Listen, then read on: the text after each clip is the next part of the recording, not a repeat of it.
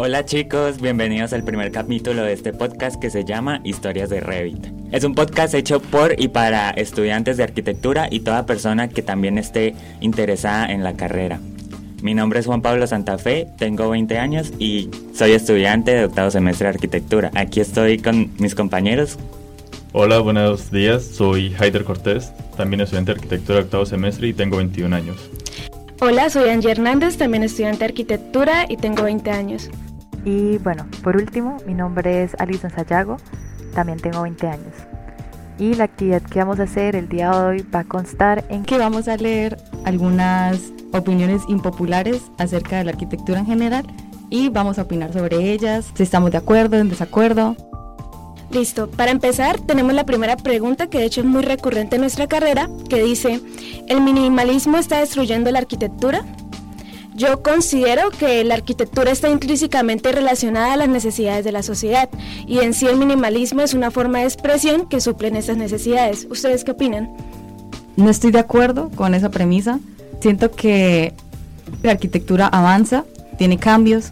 En la historia, la arquitectura se ha visto reflejada de diferentes maneras y pues va concorde a la época que estemos viviendo. Pues junto a ello también se puede tomar el tema económico de la fabricación de los elementos Hoy en día pues es muchísimo más barato y fácil de producir ciertos elementos a comparación de antes. Y la estética anteriormente estaba principalmente basada en puras decoraciones que hacían pues bastante pesados los edificios visualmente durante el avance del tiempo y después de las guerras el hacer más económicos los edificios pues los hacía ver más simples para algunos, lo cual pues los hace según ellos ver feos, pero pues es un reflejo de las necesidades de la sociedad. Bueno, desde mi punto de vista pues un arquitecto siempre toma en cuenta muchas variables, tanto económicas como diseño, estética, etc. Entonces no pienso que el minimalismo sea como una muestra de simpleza y ya o que esté relacionado con algo feo, sino que ese arquitecto tomó la decisión de que ese edificio, esa construcción se viera de esa manera, pues por muchas variables que hay que tener en cuenta a la hora de diseñar. Bueno, la siguiente opinión que encontramos en internet es la siguiente. Es una industria elitista que no ha logrado alcanzar su potencial porque los servicios de diseño solo son asequibles para gente rica. Esto es pues algo lamentablemente cierto, la arquitectura pues es bastante cara. Eh, para una persona común acceder a los servicios de un arquitecto pues tiene que invertir pues buena cantidad pues para poder tener un buen resultado, un resultado profesional. Cabe aclarar que detrás de todo lo que veamos en el espacio público, por más pequeño que sea, detrás de ello hay un arquitecto empeñado en hacer de que eso pues sea esencialmente funcional y en parte estético. No sé qué opinan mis compañeros. Eh, pues sí, también estoy de acuerdo. Pues también hay que tener en cuenta que pues un arquitecto pasa por bastantes años de preparación y ya no solo hablando de la academia, sino de muchos años de preparación ya en la vida laboral, antes de llegar a un punto en el que pues sus servicios pues sean de calidad.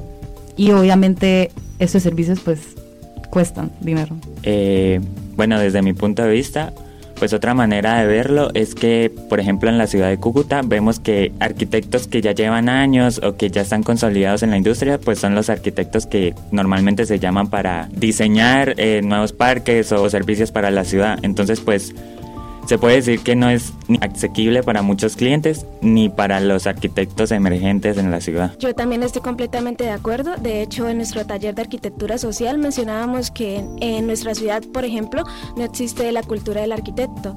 Es decir, por lo general la gente común em, se limita lo máximo que llega a contratar en una obra es a un maestro y se limita a esto. Por lo general nunca se tiene en cuenta a los arquitectos. La siguiente opinión es la escuela de arquitectura no te prepara en absoluto para ser un arquitecto en ejercicio. Bueno, yo también quiero agregar a esto que yo en internet pues he leído varias opiniones de distintas personas, no específicamente de arquitectura, que dicen que hacer cinco años en la universidad pues puede parecer ya más un negocio para las universidades y que deberíamos tener mucho más en cuenta en todas las carreras, aprender lo básico y luego llevarlo durante unos años a la práctica. Y estoy de acuerdo con esto porque pues nos hemos dado cuenta a lo largo de los talleres que los profesores se enfocan principalmente por ejemplo en la forma de un edificio, cosa que está bien o mal, depende de eso, ya depende de su objetivo. Pero pues muchas veces estamos diseñando es como cascarones y no tenemos en cuenta la función, para qué persona es, etcétera. Claro, y también hay que tener en cuenta que cada ciudad cuenta con sus normas. Para poder realizar el edificio se tienen que seguir ciertas reglas, pues con respecto a la estructura y, eso. Y esas cosas no se nos está enseñando en la universidad. Y solo a medida que avanzan los semestres es que se empiezan a notar como esas falencias. Pero para ese momento ya es muy tarde, porque ya estamos próximos a graduarnos. Entonces, pues... Además, pues de ser tarde, como dijo ah, ahorita mi compañero Juan, lo mismo de ya cinco años, tarde que es mucho tiempo y nos comienzan a exigir la normativa ya pues muy tarde, ha sido pues prácticamente una pérdida de tiempo.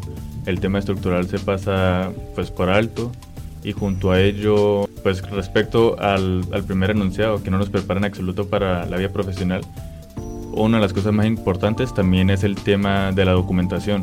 No nos enseñan a sacar ni licencias ni cosas así, bastante primordial pues para poder eh, elaborar un proyecto y su después ejecución.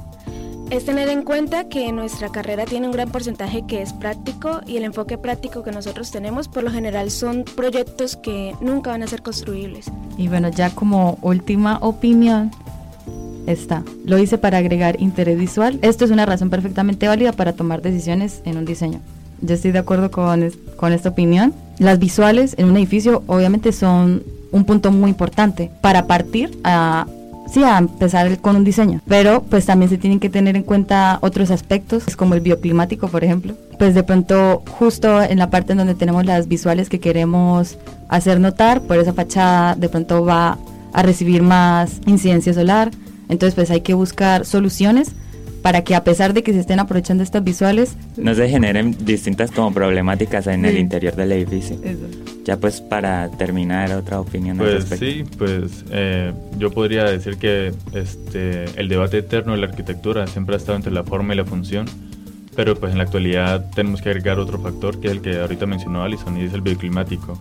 Un ejemplo que de pronto podríamos dar acá en nuestro campus sería que pues ningún edificio diseñado acá pues tiene buenas visuales y uno pues que podríamos resaltar que sí tiene visuales relativamente bonitas es el edificio de comunicación social que en sus tres últimos pisos podemos decir tiene pues visuales bastante bonitas hacia el lado norte se puede ver el hospital bien bacano al lado sur pues hay vegetación que se ve chévere y pues junto a ello lo bioclimático pues está que es un edificio bastante fresco bueno, estas fueron algunas opiniones acerca de nuestra carrera y pues ya para terminar, espero vernos en un próximo capítulo de este podcast llamado Historias de Rey. Gracias. Gracias. Hasta luego.